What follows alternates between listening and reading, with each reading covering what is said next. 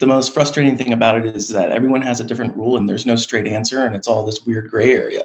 We have been shut down by Shopify before and it was devastating. It's just that right now, our demand is such that we haven't had to go down that road of really being too specific in our content. Eventually, we'll be forced to be a lot more specific, right? So, how do you market to your target audience without communicating to them what they want to hear? It's again incredibly frustrating.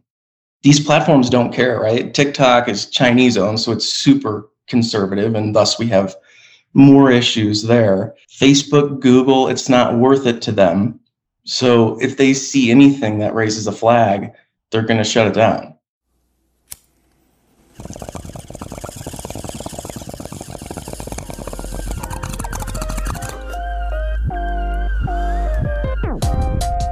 You're listening to To Be Blunt, the podcast for cannabis marketers where your host Shayda Torabi and her guests are trailblazing the path to marketing, educating, and professionalizing cannabis. Light one up and listen up. Here's your host, Shayda Torabi. Hey, what's up, everybody? I'm Shayda Torabi. I'm the host of the To Be Blunt podcast, and I'm so glad you guys are joining me today. I'm a little bit on cloud nine just to, you know, keep things real. It is going to be 420 soon, which, if you're in the cannabis industry and you're not planning on something to celebrate cannabis on 420, you might be a little behind, but we have about a month to go before that holiday kicks off. And let me tell you, as a fan of cannabis, as a business owner in a cannabis brand, and just, you know, a consumer, I'm looking forward to this holiday. I've got some fun things up my sleeve that I cannot wait to share with y'all, but that will be, you know, more to come later. We're all here because there's a new episode and you may or may not be familiar with this brand. You may or may not even own this product. I own this product. I have this product in my home kitchen. Yes, I said kitchen. Essentially for, you know, you old school folks, it's a cannabis butter machine.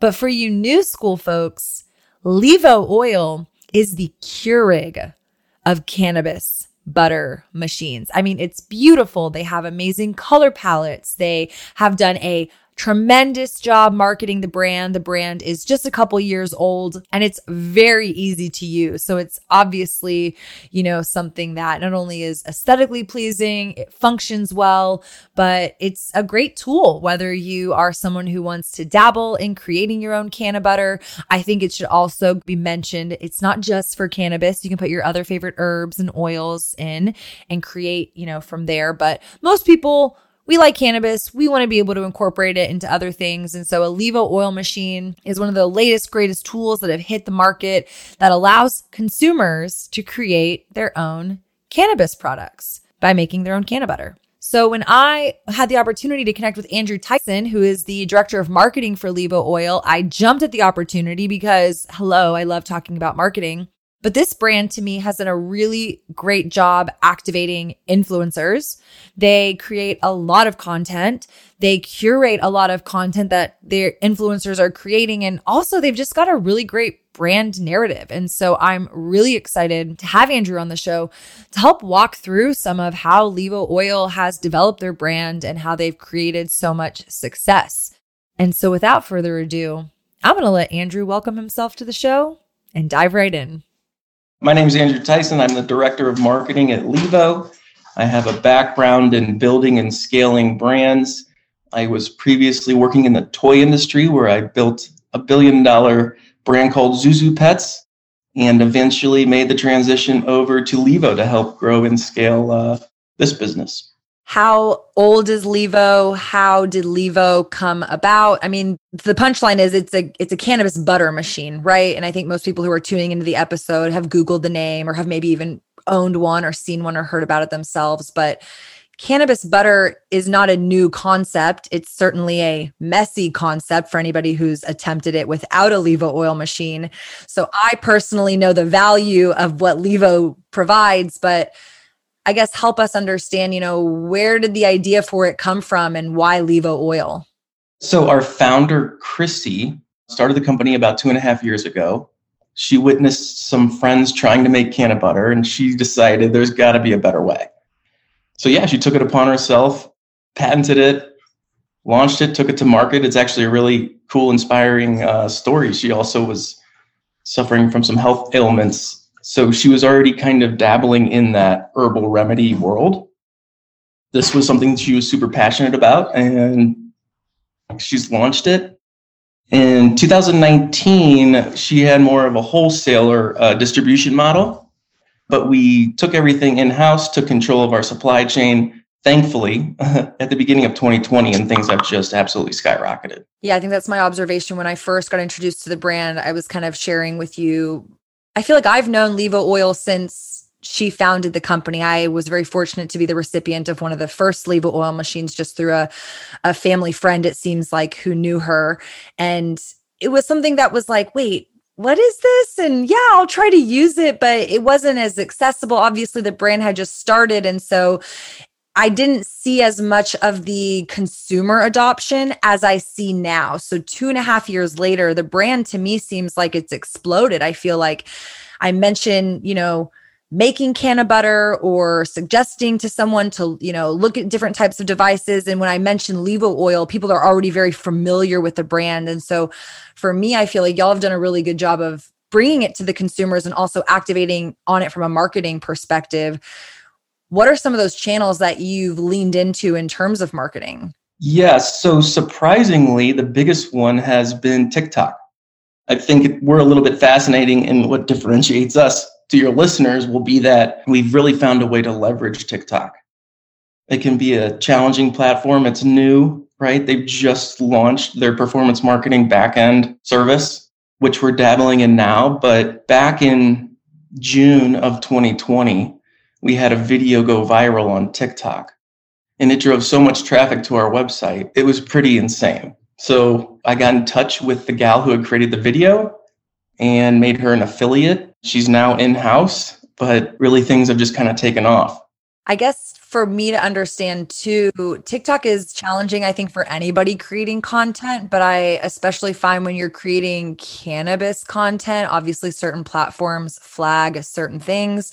I think smart for y'all to not necessarily have cannabis as part of your brand name. I think that that's obviously already a like, maybe we can pass through this level, but you are producing cannabis butter. And so at some point, I imagine these videos are featuring flower going into the machine. Do you find that that's troublesome or that really hasn't been any kind of like roadblock or hurdle? Your hurdles are more just figuring out how to go viral on these platforms like so many brands are cannabis aside i feel like brands are just trying to go viral on these social media platforms. Yeah.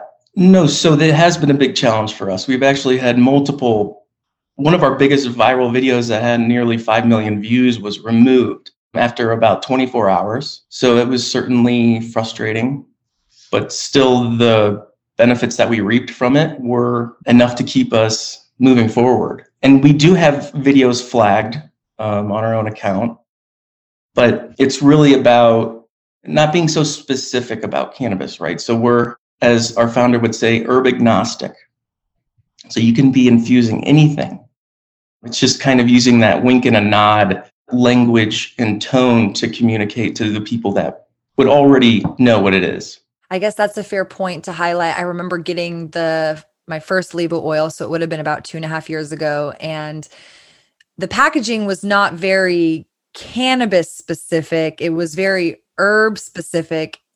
But obviously, like you said, people knew kind of what to use it for. I feel like in the span of the last two and a half years, y'all have definitely leaned a little bit more into the cannabis industry is there any type of demographics that you're aware of of like would you say like 99.9% of your customers are buying it to make canna butter? Or are there people out there who are like i'd like to make sage butter today?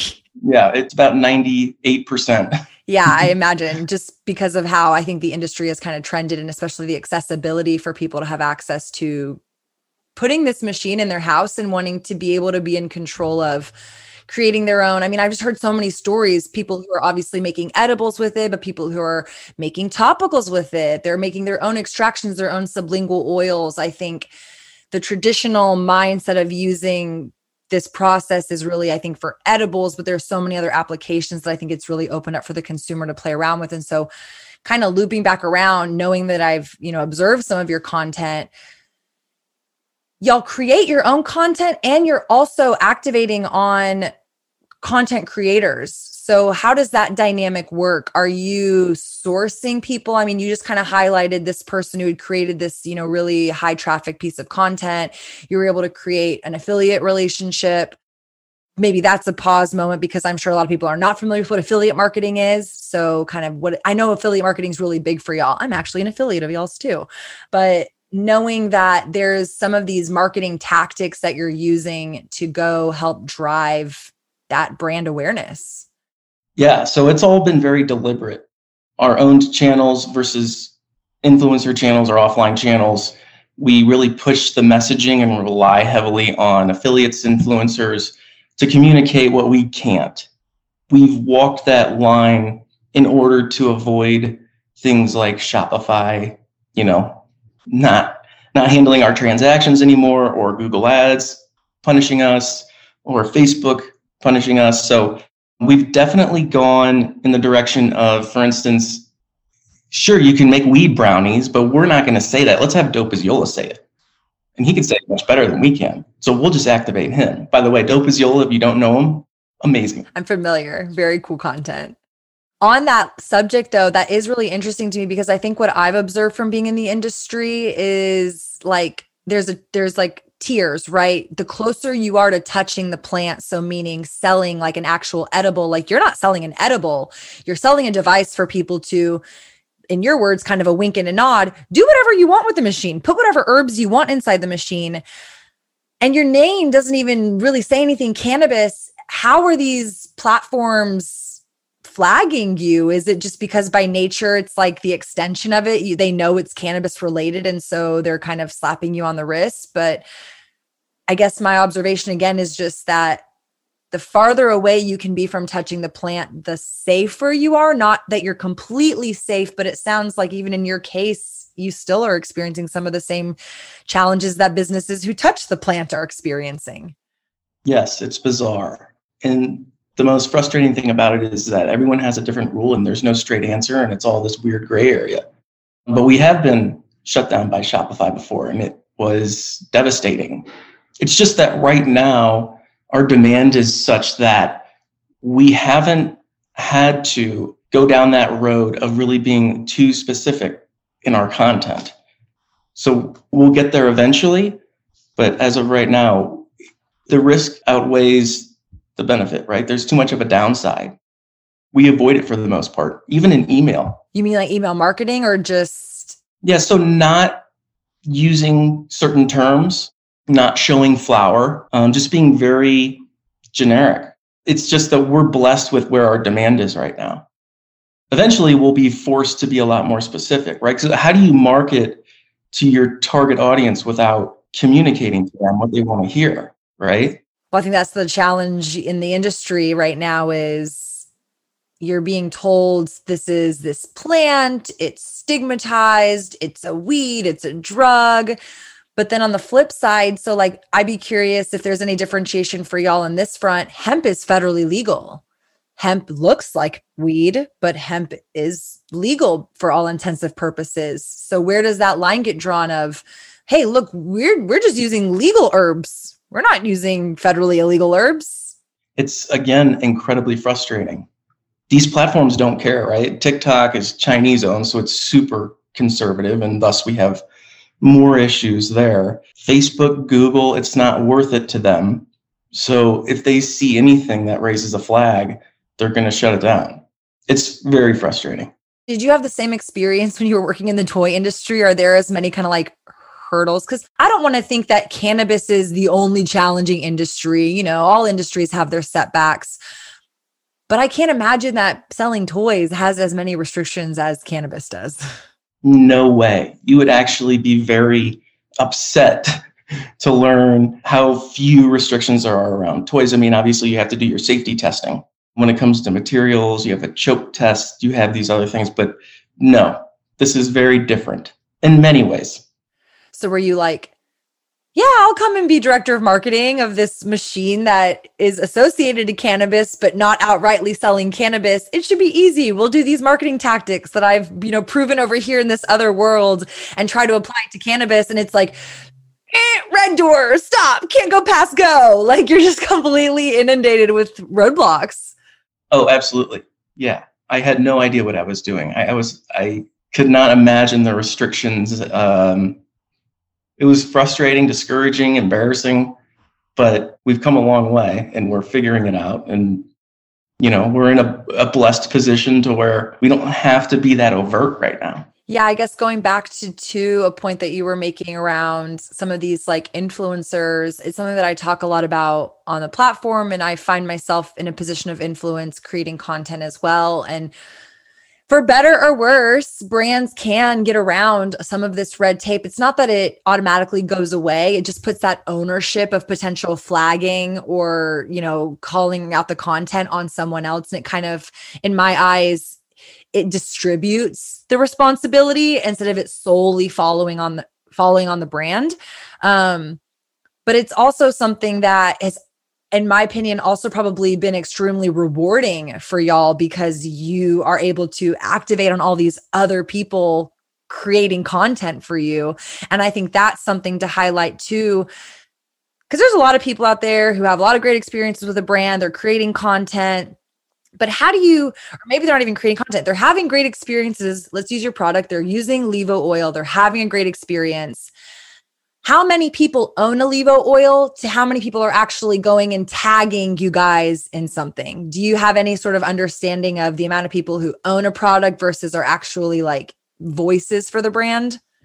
Mm, yeah, I think we would be surprised that it's very little. The amount of people that are out there sh- shouting and, and telling others about Levo is a lot smaller than um, we might think. But again, we have a very diehard group of people that are just very loud, right? So it's like the 20%, 80% rule. So the 20% are just very loud. You know, for instance, our Levo Love Club Facebook group has just been gangbusters. It's growing rapidly.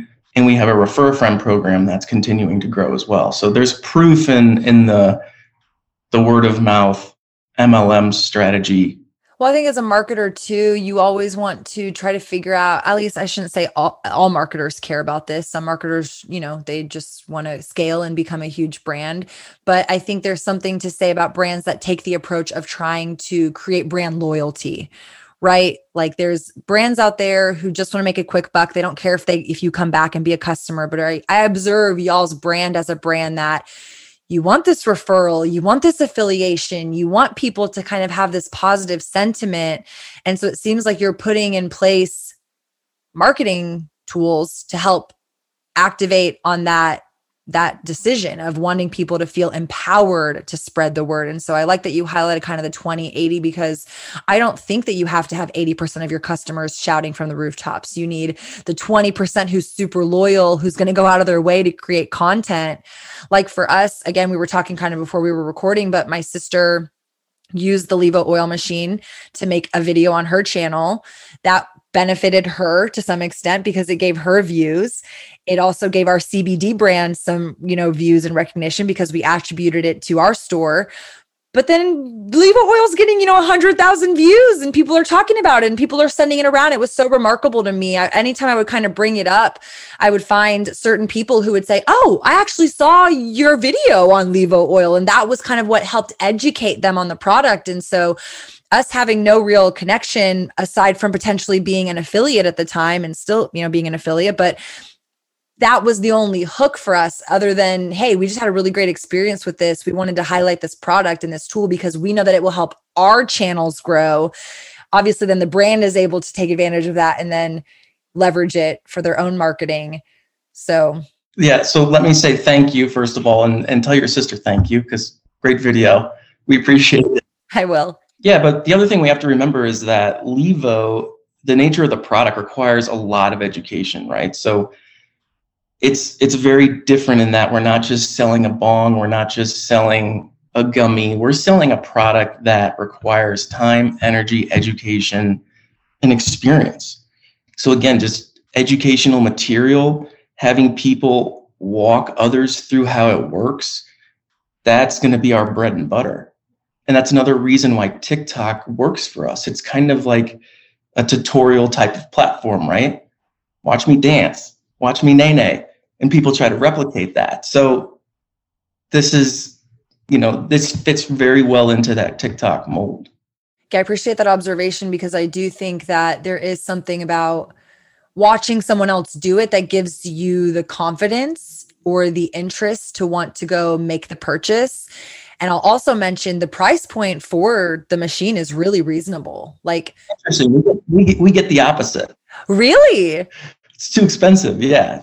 For what it does, though, I mean, you said it. And as someone who's been like a cannabis consumer myself for like 15 years, I haven't dabbled in making canna butter. The other, I mean, I've dabbled in it because I had friends who wanted to do the messy, you know, decarboxylating and then they're stinking up the house. And not that the Levo doesn't, you know, it's the herb, it still creates a scent to it, but it's certainly a much more contained, clean, processed way of going about it. And so I I just observe how how difficult it would be for someone to just kind of get it out of the box and kind of want to navigate it. And so, of course, the first thing you would do is like, I just want to look up a YouTube video. I want to go to these channels that they have social platforms. And yeah, like you mentioned, like y'all are on TikTok, you're on Instagram, you're creating a channel for all the voices who are speaking in the market about your product to kind of be available for someone who's searching for information. Y'all do a good job of curating. I think that's the word I would like to use. You curate content created about yourselves very well. Thank you. Yeah, it's taken a lot of effort and we have a lot of people helping us do that. I have a great team. I have somebody managing all of our influencer outreach, somebody managing just the entire TikTok platform and all of those influencers. It's it's a lot of work, but thank you for saying that. Yeah, in terms of managing influencers, I guess help me understand a little bit more of y'all's, I guess, eh, you know, way that you're going about it. When I'm looking at your TikTok, for example, are those videos that someone else has created and sent you? Are those videos that someone else has created on their platform and you're repurposing? Or is that unique content that, whether it was created by your team or an extension of your team through an influencer who was hired, it's all unique content that you own, right? Versus pulling someone else's content. Yes, correct. For the most part. I mean, we do have some UGC, right? But most of what you see eh, are influencers, and we do a trade based agreement because of our high AOV. You know, it's not like we're going to send them you know a nug of flower for instance and ask them to post no you would that would require some financial compensation. So we do a trade based agreement because of the price point. And so there just for people who are listening when you're working with influencers there's like financial compensation that could be done. There's also trade based so i'm assuming you're trading a product which is the machine for them to create content on your behalf about how many influencers do you work with in that capacity aside from just the organic content creation that's happening on your behalf? Um, i would say at least 40 a month. Damn that's a lot of influencers to kind of keep track of and manage. I know it's it's, it's like i said it's a lot of work. Is there some type of rule or you know flow that you are like telling these influencers to create content around we have uh, like a multi-pronged approach with different strategies for each type of outreach. We'll have very specific asks to certain content creators. For instance if they're a chef and they're going to create recipes for us we'll be specific about our asks sometimes. If they're more just entertainment there's no leash. They can go and do whatever they want. So it, it's it's a combination of both. That's a really interesting point that you bring up too though. It's interesting that you kind of see value on both ends of the spectrum and you're trying to connect the dots because I guess that makes sense because really anybody could own a Levo. It's not like, oh, just for people who are professional chefs or just for people who are like at home bakers. It's like if you have the money and you want to put a Levo oil in your kitchen, you can. How do you, I guess, market to that particular segment of people who are using it more for the medicinal application? Because do you find that it competes with I guess because Texas, we don't really have a medicinal market, if that's fair to kind of highlight in the discernment of like people who are wanting to use cannabis for medicine. For the weekenders, the recreationalists, they're just going to dispensaries and buying whatever because they want to get quote unquote, let's say high versus someone who's really looking at it from a medicinal perspective. Maybe they're looking at, I need this cannabinoid mixed with that cannabinoid. I need this ratio. I need this oil for better absorption. That's just, it's a different conversation. And, and so how do you kind of activate those people to help educate them on their medicine? the strategy that we've implemented is to really find those those people in forums and in private groups that's really where we get that the traction. And back to your point, you know, if you're trying to get off of opioids or painkillers, they don't sell potent enough gummies for you. It's a big audience of ours, and we believe and have found that within forums, private groups is our best bet.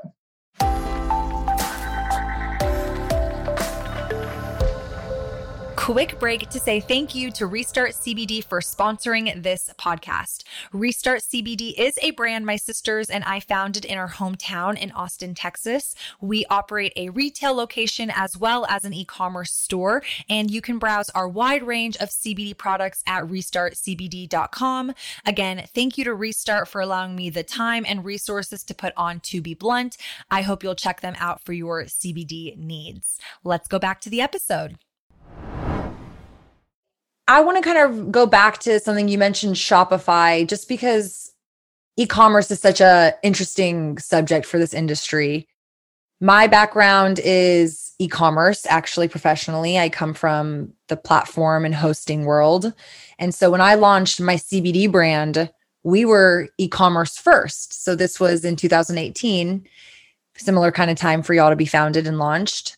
I didn't think I knew just how difficult being online and selling cannabis products was going to be, which is what led us to ultimately opening a brick and mortar. We still operated in e commerce and we still operate in e commerce today, but it's much um, more nuanced and it's a bit more challenging for even myself with an e commerce background to navigate. I'll break that down.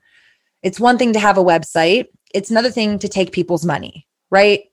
And then on top of that, I find depending on the platform that you're using, you mentioned y'all were on Shopify. I don't know if you're currently still on Shopify. We use WordPress. WordPress is open source. Shopify is a closed platform.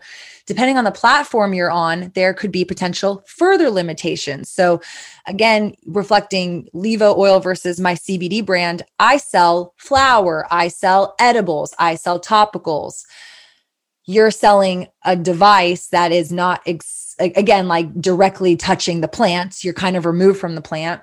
So i was interested when you said that shopify was giving y'all some challenges because as we've been navigating the industry people have been saying oh go to shopify. Shopify is great. Shopify will totally support cannabis. They've gotten into the industry and I have friends at Shopify who were telling me that, saying, Shayda, come bring over to Shopify. And I would call Shopify and I would say, These are the products I have, and this is what I want to sell. Can I do it? And they couldn't answer my questions. And then they gave me the roll around. And then finally, I got a hold of their legal department, and their legal department said, Actually, no, you can't sell flower and you can't sell certain types of products. So, yes, maybe Shopify is open to cannabis, but it depends what you're selling. And in my opinion, it depends what type of product you're selling on top of that. So it's just one of those things. I don't think enough people in the industry are talking about the e commerce side of things. So you mentioned Shopify being a bit of a challenge, knowing that you're selling predominantly online. I know y'all used to have a wholesale model. Are you doing more direct to consumer? Are you exclusively doing direct to consumer? And what is the platform like? Are you on a on an open platform? Are you still trying to navigate Shopify and kind of help us peel back why Shopify was such a bitch to work with? Well, Shopify's been good to us since then. You know, Shopify is just the biggest and the best. So it's kind of where we've we've wound up. As far as being penalized, you know, again, even if you're an ancillary business and we have partnerships with other companies that are very similar to us, and they have absolute horror stories about getting shut down and their payments. It's almost it's put companies nearly out of business. And I agree nobody's talking about this, but these companies, you know, they're US owned or Shopify might be even Canadian owned. So that makes sense. But they're Canadian owned. You know, going back to the whole Google's a US based company, if it's not federally legal, they're not going to touch it. And none of them have a clear plan of action or a set guideline. I mean, even when you're talking to Google about AdWords, they don't give you any information. They don't tell you what you can and can't say or what you can and can't show because it's such a gray area, which make, makes it super challenging, but also very rewarding to be able to, to be successful.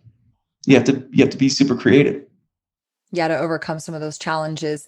Do you mind kind of, I guess, helping explain a little bit more what were some of the challenges with Shopify? Like, why was Shopify giving y'all a hard time in the beginning, especially considering you are super ancillary? I can't imagine why they're like, because they say they're supporting cannabis businesses. Yeah. I mean, once you get down to it and you really get a hold of somebody at Shopify, it's, oh, hold on one second. You know, they don't give you a clear answer. It's, oh, this was a mistake or this is why we did it. We saw that transaction and thought that it was connected to this. And so I don't really have any great insight for you there, but it is what it is. You know, misery loves company. I just think I've been isolated in having the conversation around e commerce by myself, just because not a lot of cannabis brands, I think, have touched it. And it's such a big opportunity, I think, for the industry. Because when you look at the marijuana industry, you obviously can't sell weed online. Like maybe now with COVID, you're seeing these businesses being pushed to doing curbside pickup or order online, but you're actually, you know, you're not shipping those products. But from a CBD brand perspective or these ancillary businesses that aren't directly touching the plant, it's like I I sell a, a, federally legal product. These are my COAs. This is, you know, the integrity of my product. This is what it is. I totally hear you on the and that's a fair point to highlight for people listening. You kind of need to follow some of where these businesses are based and that's kind of what's instigating some of their decisions. But yeah, Shopify is one of those ones that to me I'm like you're based in Canada weed is legal in Canada. I don't understand why you're, you know, being such a difficult platform for people who want to get on and legally sell CBD or cannabis related products. My experience was like what you just kind of described. I was never fully on the Shopify platform, but I was exploring it. And so I was like, okay, let me talk to a Shopify specialist. Then they pushed me to the CBD team. The CBD team essentially couldn't answer my questions. I'm like, you're the CBD team how can you not answer my questions if this is the team? Meanwhile, everybody in my connection from my previous experience working in tech and e-commerce is like, oh, Shopify will just take care of you. Shopify is going to be a great partner. I'm like, have you guys talked to Shopify? Because I talked to Shopify and they cannot support my business and what I'm trying to sell on there. And so I'm not saying that Shopify is a bad platform for CBD or cannabis related businesses. I'm saying it's a challenge, like you said. If you can overcome it, that's a win for you. But as a business who's looking to go online, you need to do your homework to understand what these platforms expectations are because nothing is set in stone. I mean, I've just heard so many horror stories from all aspects of it. I caution people, you know, and that's why we play it safe. You know, today I was telling you about our TikTok video from one of our creators is blowing up. And, you know, the sales and traffic coming from that video for the next few days will be very significant. Can you imagine if Shopify said, hey, guess what? We're not going to handle any of your transactions right now, and you can't get a hold of them, and you're ringing people, and for a week, you can't sell anything? That's a lot of money. It's a nightmare. But that's the reality for so many businesses and brands in the space who are navigating. And I don't think that it's excluded from anybody. Like I see big brands who struggle with it just as much as small brands nobody wants to touch it. Everyone's scared of it. You know, there's a huge stigma. That's but it all comes back to the stigma of cannabis and the you know obviously the laws and everything. But it's you know we have to change the perception. Hopefully, this administration can do something. But you know, it's it kind of feels like the way it felt like like cannabis has felt over the last 40 years, right? It's been stigmatized and it's the devil. So almost like these companies are reacting in the same manner it just is so volatile. And I love the direction this conversation is taking because what I love to do is kind of, I never want to turn people off from getting into cannabis, but I want to talk about like the real ugly truth of the industry of like, you better be prepared to like have your shit shut down. Like I've had people who call me out and they're like, how did you get away with posting that video of you smoking a joint? When I do that, my content gets flagged and I go, my content also gets flagged. I'm taking that risk as the content creator or as the brand that I want to lean into that uncomfortability, knowing that it may or may not, you know, shut me down. It's just kind of the nature of the game. And unfortunately, I just think we're not addressing it enough. People aren't aware of all the nuances. I think the Facebook kind of Instagram gets talked about a lot but the the payment side the e-commerce scaling a brand um it's very very difficult. There's so much like even if you can transact like with our payment merchant we have a limit of how much i can even process per month. So i like even if i wanted to go viral and get you know a uh, influx of sales i can only grow so much before my payment processor is like eh, you know actually not today. You made too much. Are you paying a premium for for this payment processor because you're in cbd yes. Right so that's another thing that we want to avoid. Yeah, the the percentages to even transact people again don't realize when you swipe your card at your local coffee shop there's a rate that those payment merchants are agreeing to for that business to process usually in the 1 to 3% cannabis i've seen as high as 9% transaction fees. And it's just the price of doing business. And then you kind of reflect on states like colorado where where cannabis is legalized in in you know more all intensive purposes. And then you see these these dispensaries they're cash only because they one want to be able to yeah make more than what these processors are going to allow them to do. But two most of these processors don't want to touch cannabis. So it's a very finicky industry to get in that is like I, the bane of my existence is navigating it Right. It's it's a headache for the dispensary, right, to deal with all the payment processing. So they're going to take that headache because they can and they have the leverage and put that on the consumer to have to go and get cash out of the ATM. Exactly. I want to circle back around to something that you were talking about though with this like viral video because I was just on your TikTok. You have like a discount code kind of front and center on your profile page as a marketer, you obviously always want to be able to attribute sales to your channels, to your campaigns, to your marketing efforts. Do you see using TikTok as the example, people are actually typing that code in? Or are people just, you see an influx of sales, you know it came from TikTok? Like, how much are you actually able to attribute, and how much are those codes working for driving traffic to your website? Yeah, um, there's always that chance that the code is gets out right? And it gets into a honey or another one of those affiliate services, and people are just plugging it in. We would say with about 80% accuracy, we know the traffic coming from TikTok and the transactions. And we're also monitoring those coupon codes, changing them, switching them out, using ShareASale to track actual traffic. So it's not just the code, right? It's also the link within certain bios and on different channels. So that's fair point. I guess some brands don't like to use codes and it seems like your brand willingly wants to activate on them. Yeah you, we've done a bit of research around our conversion and our consumers are are very compelled when there's any type of promotion. A discount involved. Yeah y'all did a pretty big black friday sale and i feel like it was all over the internet. It was a little too big. We did not anticipate the amount of volume so now we're back ordered and will remain back ordered for some time. Oh, really? You're still back ordered from Black Friday? Mm-hmm. It's challenging. It comes with its own set of challenges. It's a, it's a great problem to have, but really had to invest in our customer service. It really exposed where our weakness was at that time. And so we've dumped a bunch of resources in, in, into customer service and support and being more active on social and communicating with our customers. Yeah, I guess to be a little honest with you, I feel like y'all have grown really fast.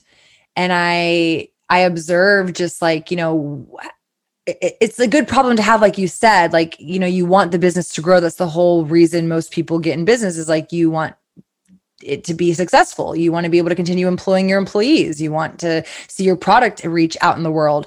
But on that, you're driving people from TikTok, you're having these viral videos, you're creating content. You're not stopping creating content. I mean, Black Friday was like 4 months ago, 5 months ago. So if there's no product for you to actually put in people's hands, what is that dynamic like, I guess?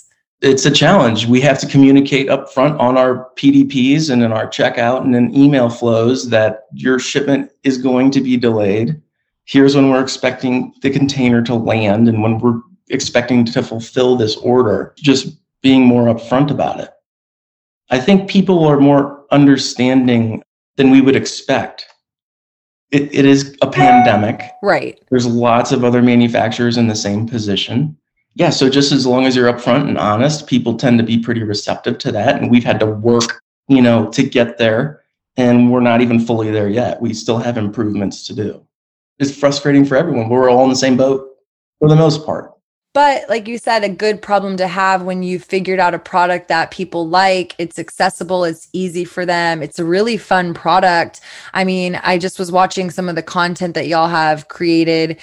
There's so many like well-known people in the industry who are content creators who you've activated on do you find that people are coming to you and saying hey i want to work with you or do you have like a list of like hey these are people who are content creators and we want them to have our product in their hands and create content a little bit of both.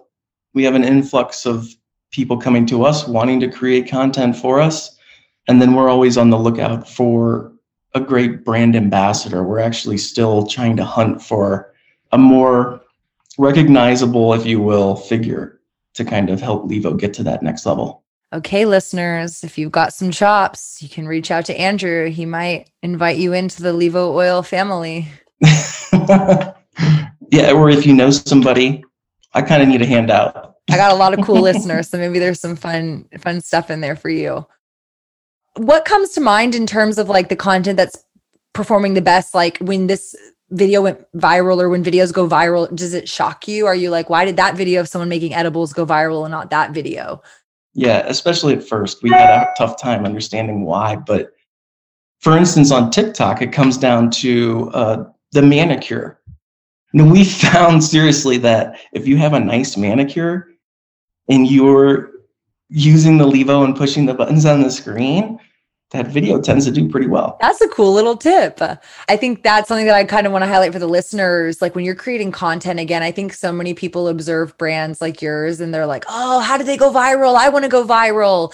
And it's kind of exactly what you just described. It's like being observant of, hey, what did, and dissecting, like, hey, what did this video have that this other video didn't have?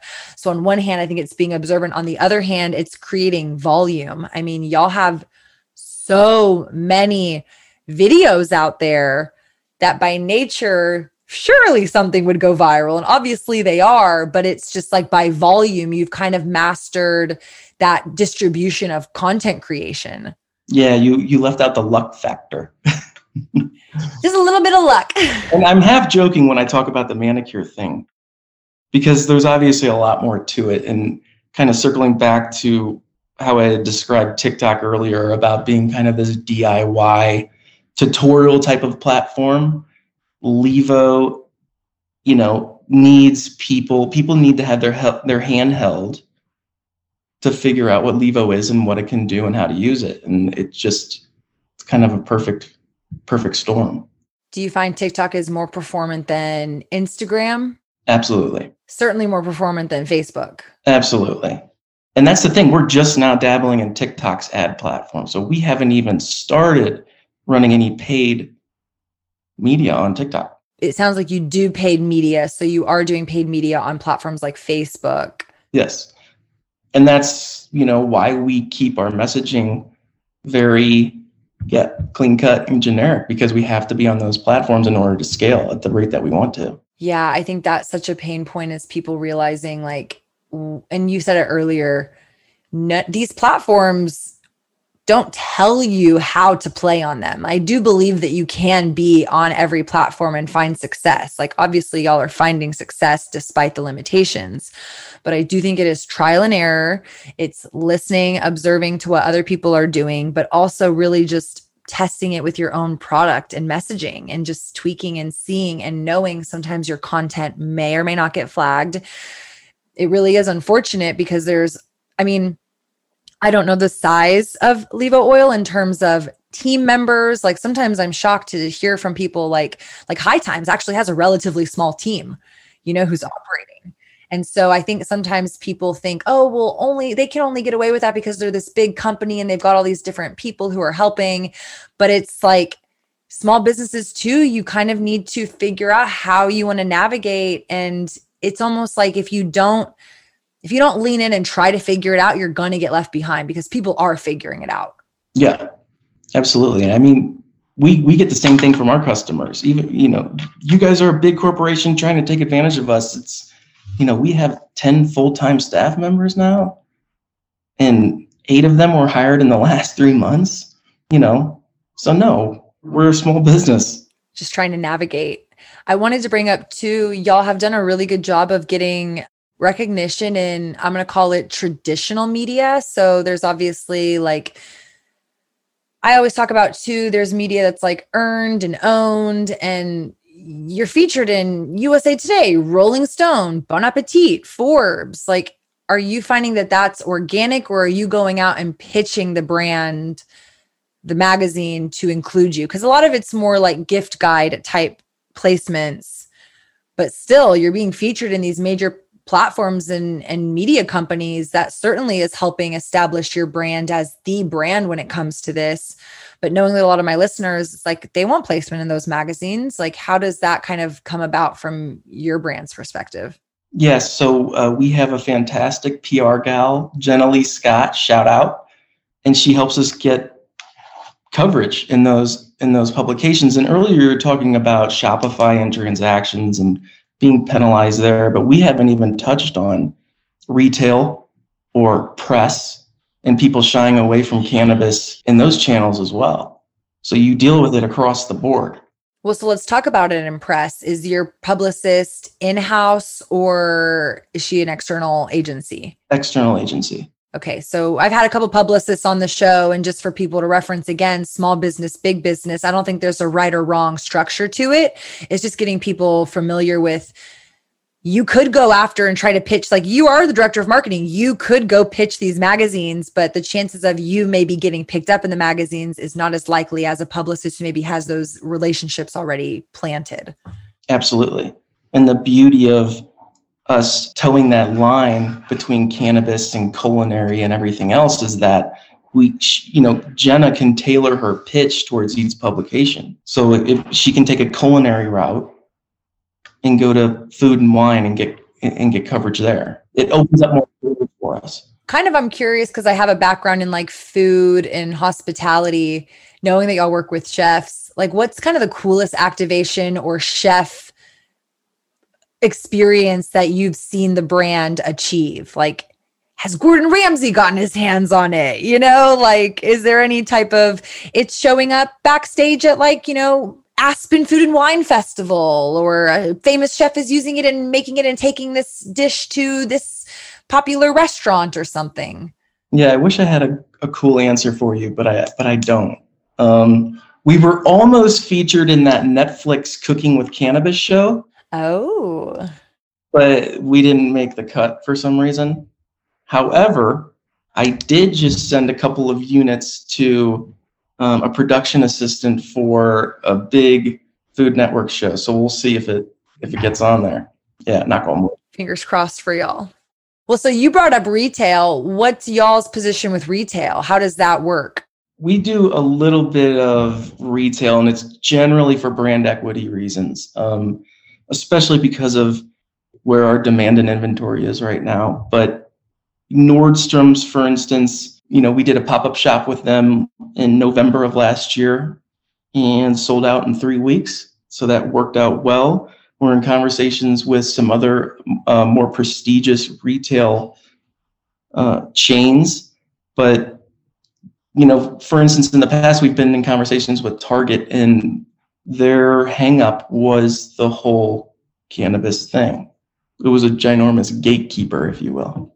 When you're going into these target meetings, are you I guess I'm just trying to understand do you do you kind of downplay the cannabis? You're like, no, this is an herb extractor target. This is not for cannabis. Ignore the content. You don't see anything. This is for, you know, thyme and sage. Like this is not for cannabis.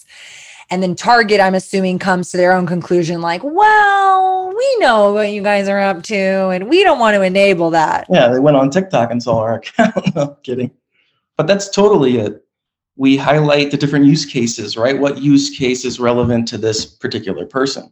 Okay, well, that might be clean beauty and making your own makeup. It might be the culinary thing.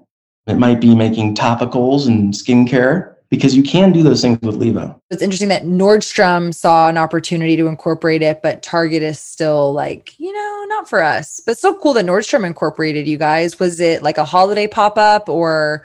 It was uh, curated by this famous designer um, and personal shopper. She put she just chose a bunch of products that were new and relevant, and that she really um, and they did a pop up shop. That's really cool. So did y'all it wasn't even necessarily that y'all pitched Nordstrom, someone was incorporating you from their own connection to the opportunity. Right. Like they're just like, this is one of my favorite things, and I want to put it in Nordstrom pop up. Yes, that's actually the exact same thing that's happening right now with one of Nordstrom's biggest competitors. Well, I think it does start with, you know, what so many of us in the industry are trying to do. It's toe that line, right? You're trying to like lean in, but you also don't want to be the one who has the target on their back. But at the same time, you also benefit by being someone who leans into those maybe murky waters because, as you identified, hey, you know, it went really well with Nordstrom. And now this is able to turn into this next opportunity for us. And I'm just such a big believer, you know, it just takes one person to see it, one person to change their mind, one person to, you know, take you to the top. And so I think as a brand, just trying to navigate this is the space that I can play in. These are the tools that I have access to. This is our strategy. Like another thing I always like to highlight with my podcast, too, for the listeners who maybe haven't listened to some previous episodes, I always like to highlight you can listen to everything that we're talking about and still not find the same success if they did everything that we're doing word for word you have to kind of listen to these stories and and learn on your own accord. Like you have to lean in and do what's best for your brand because someone who's selling topicals is going to have a much different experience trying to let's say get into Forbes magazine than someone who's trying to sell pre-rolls you know? And i think we're seeing that as the industry for better or worse is pushing into more normalization because obviously y'all are doing it. You're a brand that is very much steeped in the cannabis industry, but you've gotten or you're you've gotten all this, you know, recognition kind of at a national level with some of these leading brands and publications and and it just is like leaning into what your offering is, leaning into your why and trying to, you know, make headway from that approach versus this is exactly how I did it and this is exactly how it's going to be done because there's no recipe to success in anything, but especially in cannabis. Yeah. And I also feel like that's marketing. is just testing and iterating and finding out what works. I mean, there was a huge, ginormous, there was a big internal struggle. I, I guess I'm being a little bit dramatic, but you know, TikTok isn't necessarily aligned with Levo as a brand. It's a little out there, but it was working. So I, you know, I let my, I let my gal just take it and run with it and, and try to stay out of her way. You know, at the same time, we we don't necessarily know what we're doing every step of the way, but we're testing and iterating and trying to find out what works and you know sticking to some some rules that we've kind of made for ourselves internally. I think that's the best approach that anybody in this industry can observe is just trying to again kind of figure out what the unique value proposition is of your brand and trying to navigate it accordingly because I'm just, I'm honestly really shocked just to hear the challenges that your brand has experienced, especially on the platform side, because I was just really thinking it was solely for people who were like directly touching the plant. And you're not, when you go to your website, you're not selling flower, you're not selling pre made edibles, you're not selling topicals, you're selling literally a device that could be used to do an array of things with. And if you want to put weed in it, that's good for you you know, thumbs up. But yet, here are all these challenges that you're experiencing. And I just, I was a little taken aback by it because I just don't think that one, the industry obviously isn't talking about it, but two, there's just so many um, corners to this industry that are just you got to navigate it yourself. You got to feel it out. You got to kind of see where the boundaries are and what you can get get pushed through. So yeah, and and we're spoiled too. Levo, we're able to to kind of have that plausible deniability of you can infuse anything. So there's lots of brands and lots of people like yourself that are dealing with much harsher restrictions and having to jump through bigger hoops. So when I talk about Levo's struggles, it, it sometimes pales in comparison to what other true cannabis companies have to go through. I want to kind of end this on a positive note, perhaps, if there is some positivity. Like, you're the director of marketing for Levo Oil. Like, it's a really fun brand. You create a lot of fun content. What are some of the highlights that you've seen the brand achieve in your time being there? Wow. Where to start? I mean, these viral videos are so entertaining and it's such a rush when they go off and you watch the traffic pour in. And then, you know, customers are very passionate. There's stories of us helping, you know, people with addiction and people with health ailments and just being able to kind of give back in that way has been has been fantastic. And we have a, a great team, you know, by the way. We have a CMO. So I'm not the only guy in charge of marketing. Louis, who was previously with uh, Roam, the luggage company, has come on board and he's been fantastic. I mean, really, I think we've created a really great culture and environment um, at Levo to share and be open and, and be positive and all work together in a really healthy manner. So, I mean, that's that's probably if I had to say what's what's the biggest thing that I, I'm proud of or that I love about Levo, it's, it's the people. I think that's a really cool place to come from. I think that's what we're all trying to navigate is just like finding our purpose and trying to give back to the world and especially with a plant like cannabis that is so stigmatized. I mean, I appreciate you highlighting, you know, some of the stories that your customers have shared with you. I mean, again, yeah, it's fun to be on TikTok and to go viral, but to like actually be making a product that helps people feel better and have control over what they're putting in their bodies, I think is really powerful. It is. And, you know, we're in this kind of out of stock situation right now. It's kind of been a blessing in disguise because we've been able to step back and formulate a CSR program that we're passionate about in order to give back and help those people that have been incarcerated um, and suffered for years, you know, because of the laws. So we're really making some headway there and just trying to become a better people and a better company. That's what I'm most proud of. Cool. Well, I hope you guys learned how to potentially go viral on TikTok.